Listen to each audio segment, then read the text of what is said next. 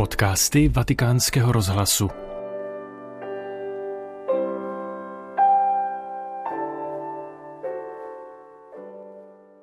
Poslechněte si promluvu, kterou papež František pronesl k římské kurii u příležitosti každoročního předvánočního setkání.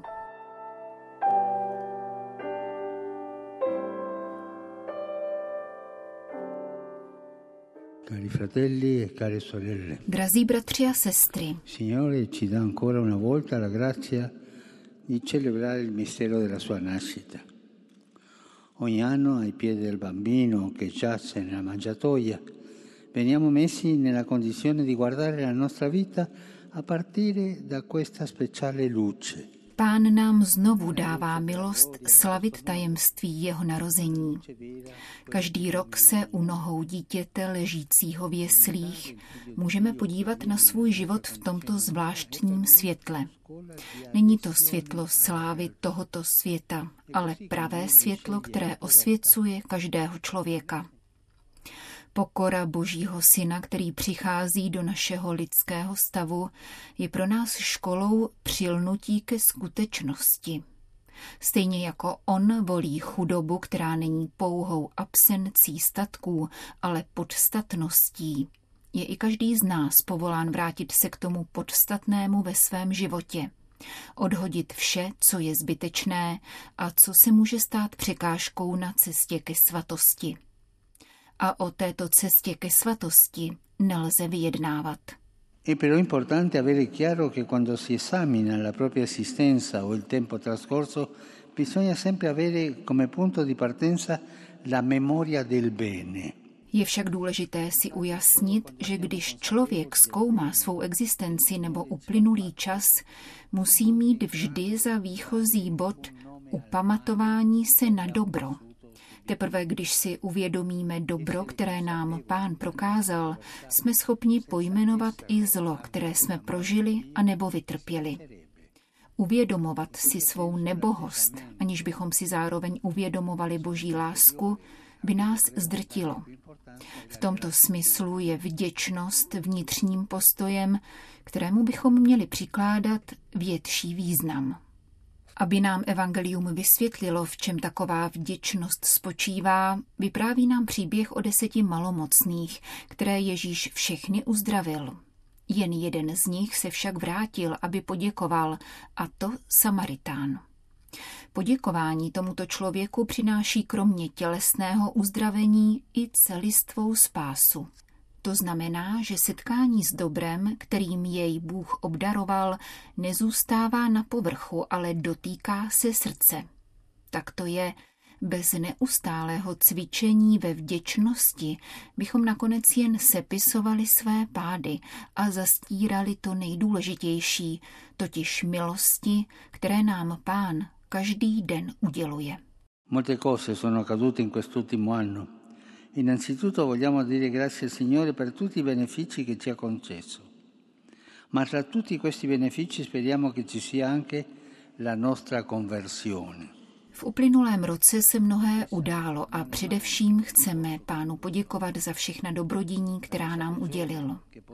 Doufejme však, že mezi všemi těmito prospěšnými dary je i naše obrácení, které se nikdy nezavrší.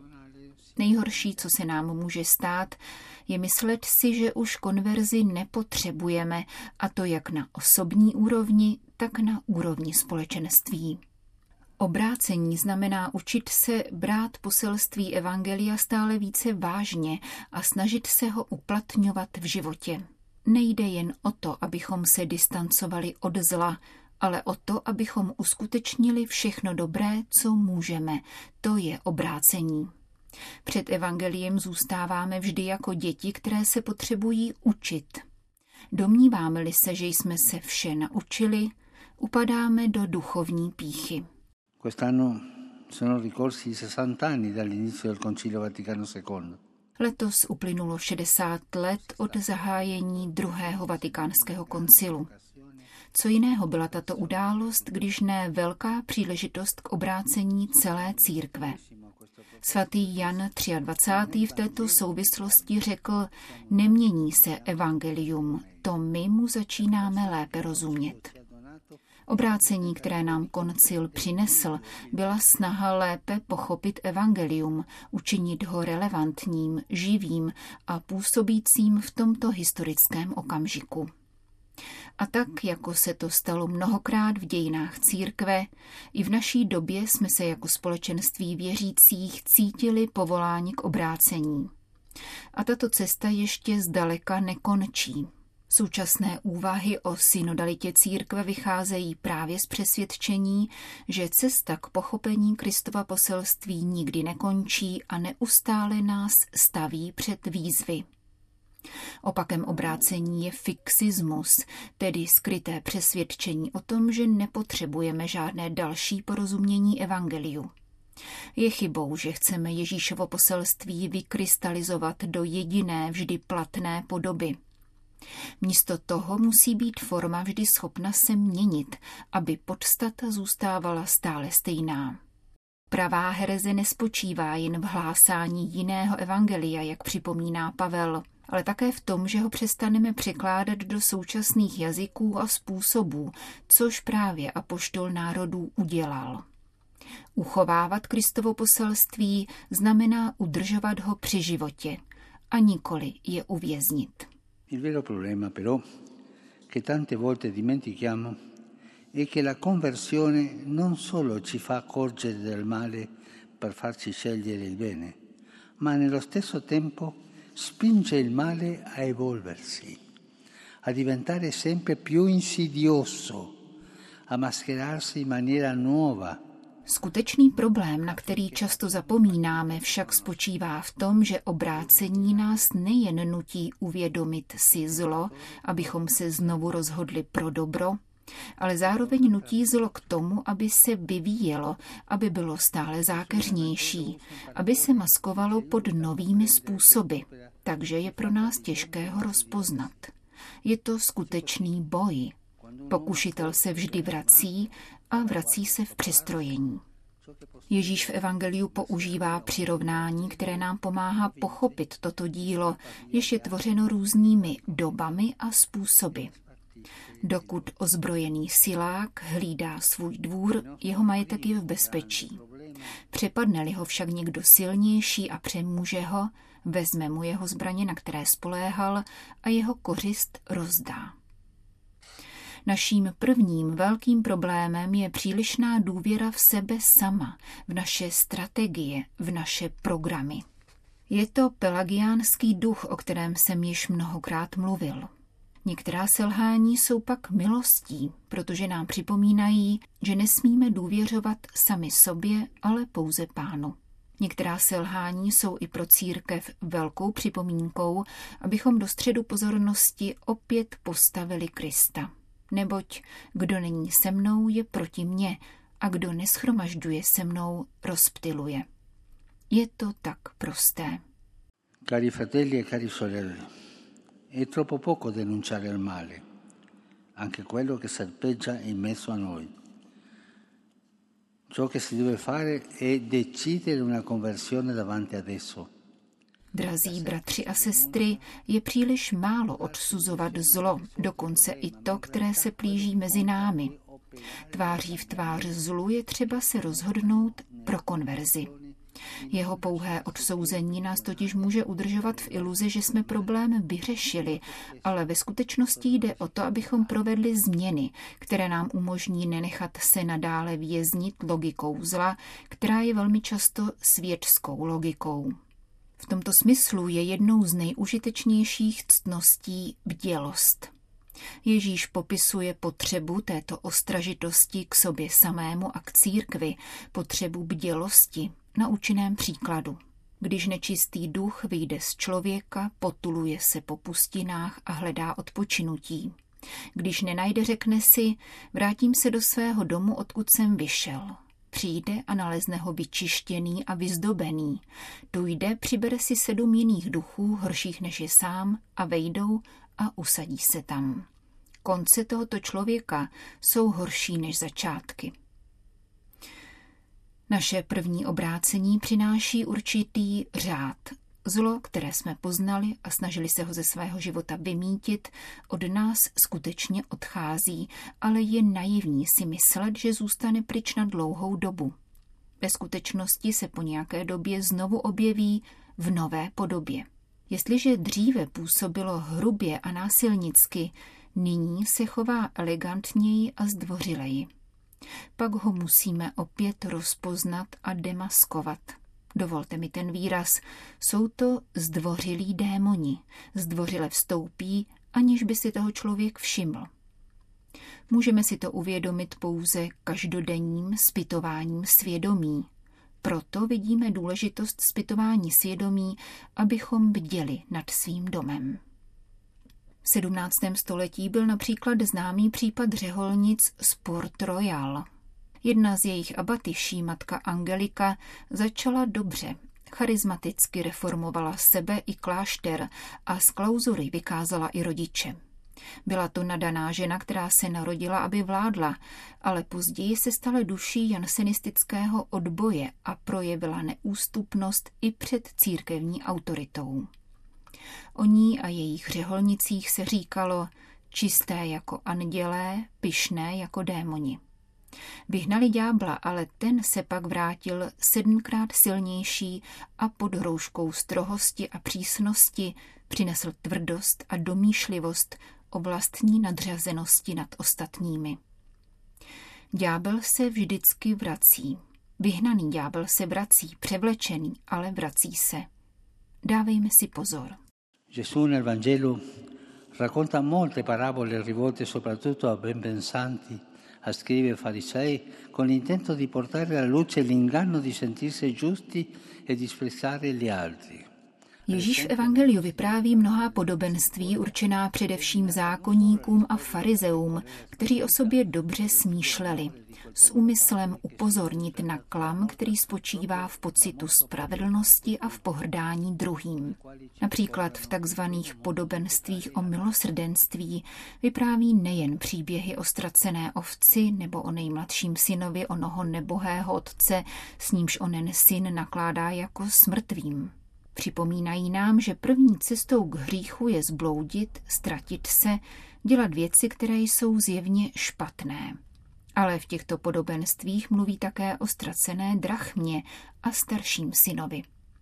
Přirovnání je účinné. Člověk se může ztratit i doma, jako v případě ženiny mince, a může žít nešťastně, i když formálně zůstává v ohradě svých povinností, jako se to stane staršímu synovi milosrdného otce.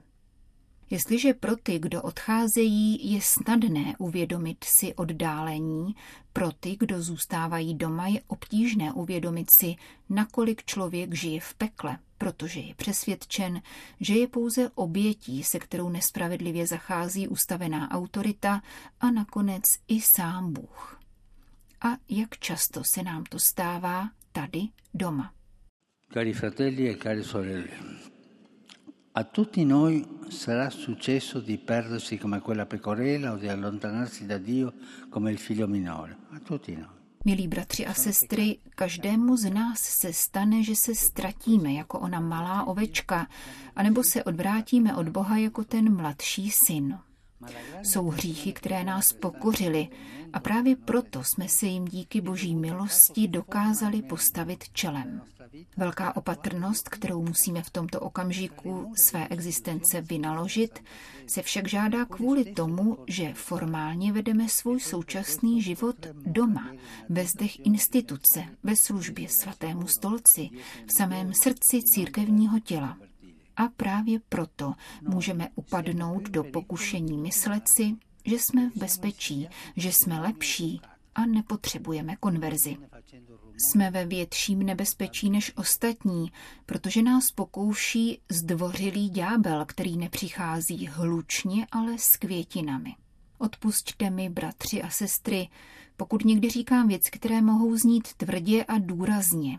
Není to proto, že bych nevěřil v hodnotu vlídnosti a něhy, ale proto, že je dobré vyhradit si pohlazení pro ty, kdo se lopotí a jsou obtíženi a najít odvahu soužit utěšené, jak rád říkával boží služebník Don Tonino Bello, protože někdy je jejich uticha pouze ďáblovým podvodem a nikoli darem ducha. Infine, un'ultima parola la vorrei riservare al tema della pace. Tra i titoli che il profeta Isaia attribuisce al Messia c'è quello del principe della pace. Nakonec bych si chtěl vyhradit poslední slovo k tématu míru. Mezi tituly, které prorok Izajáš připisuje Mesiáši, je i titul Kníže pokoje. Nikdy jsme nepocitovali tak velkou touhu po míru jako v této chvíli. Mám na mysli sužovanou Ukrajinu, ale také mnoho konfliktů, které probíhají v různých částech světa. Válka a násilí jsou vždy neúspěšné. Náboženství nesmí přispívat k rozdmíchávání konfliktů. Evangelium je vždy evangeliem pokoje a ve jménu žádného boha nemůže být válka prohlášena za svatou. Tam, kde vládne smrt, rozdělení, konflikty, bolest nevinných, tam můžeme rozpoznat jedině ukřižovaného Ježíše. Rád bych, abychom obrátili své myšlenky právě k těm, kteří trpí nejvíce. Pomohou nám slova Dietricha Bonhofra, který napsal z vězení Když se na to podíváme z křesťanského hlediska, nemůže být zvláštní problém strávit Vánoce ve vězeňské cele. Mnozí v tomto domě budou pravděpodobně slavit smysluplnější a autentičtější Vánoce než tam, kde se zachoval pouze název tohoto svátku. Vězeň chápe lépe než kdokoliv jiný, že bída, utrpení, chudoba, osamělost, nedostatek pomoci a vina mají v božích očích úplně jiný význam než u lidského soudu. Že Bůh obrací svůj pohled k těm, od kterých se lidé rádi odvracejí, že Kristus se narodil ve stáji, protože nenašel místo v útulku. To vše je pro vězně opravdu radostnou zvěstí. Cari fratelli e cari sorelle, la cultura della pace non si la costruisce solo tra i popoli, e tra le nazioni. Essa comincia nel cuore di ciascuno di noi. Drazí bratři a sestry, kultura míru se nevytváří pouze mezi lidmi a národy. Začíná v srdci každého z nás. Zatímco trpíme běsnícími válkami a násilím, můžeme a musíme přispět k míru tím, že se budeme snažit vykořenit ze svých srdcí všechny kořeny nenávisti a zášti vůči našim bratrům a sestrám, kteří žijí vedle nás. V listu Efezanům čteme tato slova, která najdeme i v kompletáři – Daleko ať je od vás každá zahořklost, prchlivost, hněv, hádání, nadstí utrhání a všechny druhy špatnosti. Spíše buďte k sobě navzájem dobří, milosrdní a jeden druhému odpouštějte, jak i Bůh odpustil vám pro Kristovi zásluhy. Můžeme si položit otázku, kolik hořkosti je v našich srdcích, čím se živí co je zdrojem rozhořčení, které mezi námi často vytváří odstup a podněcuje hněv a zášť. Proč se pomlouvání ve všech svých podobách stalo jediným způsobem, jak mluvit o realitě? Je-li pravda, že chceme, aby válečný hluk ustal a uvolnil místo míru, pak začněme každý sám u sebe. Svatý Pavel nám jasně říká, že vlídnost, milosrdenství a odpuštění jsou léky, které máme k vybudování pokoje. Schovývavost je vždy volbou dobra ve vztahu k druhému člověku.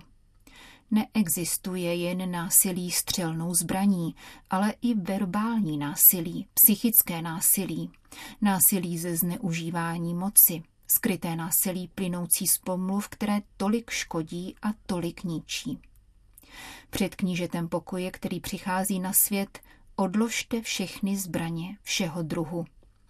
Ať nikdo nezneužívá svého postavení a role k tomu, aby ponižoval druhého. La misericordia è accertare che l'altro possa avere anche i suoi limiti. Anche in questo caso è giusto ammettere che persone, istituzioni proprio perché sono umane, sono anche limitate. Milosrdenství znamená přijmout, že i druhý může mít své hranice. I zde je správné připustit, že lidé a instituce jsou omezené právě proto, že jsou lidské. Čistá církev pro čisté je jen opakováním katarské hereze. Kdyby tomu tak nebylo, Evangelium a Bible obecně by nám nevyprávěly o omezeních a chybách mnoha lidí, které dnes uznáváme za svaté. A konečně odpuštění je vždycky poskytnutí další šance, to znamená pochopení, že se svatými stáváme na základě pokusů a omylů. Bůh to dělá s každým z nás, vždy nám odpouští, vždy nás staví na nohy a dává nám další šanci. Tak to má být i mezi námi. Bratři a sestry, Boha nikdy neunaví odpouštět. To nás unavuje prozba o odpuštění. Ogni guerra per essere estinta ha bisogno di perdono, altrimenti la giustizia diventa vendetta e l'amore viene riconosciuto solo come una forma di debolezza. Každá válka, kterou je třeba uhasit, si žádá odpuštění, jinak se spravedlnost stává pomstou a láska je uznávána jen jako forma slabosti. Bůh se stal dítětem a toto dítě, když dospělo, se nechalo přibít na kříž. Není nic slabšího než ukřižovaný člověk a přesto se v této slabosti projevila boží všemhoucnost. V odpuštění vždy působí boží všemhoucnost. Ať jsou tedy darem těchto Vánoc vděčnost, obrácení a pokoj. Přeji vám všem radostné Vánoce a znovu vás prosím, abyste se za mě nezapomínali modlit. Děkuji. Auguro tutti buon Natale e ancora una volta vi chiedo di non dimenticarvi di pregare per me. Grazie. Tolik papež František ve své předvánoční promluvě k nejbližším spolupracovníkům z římské kurie.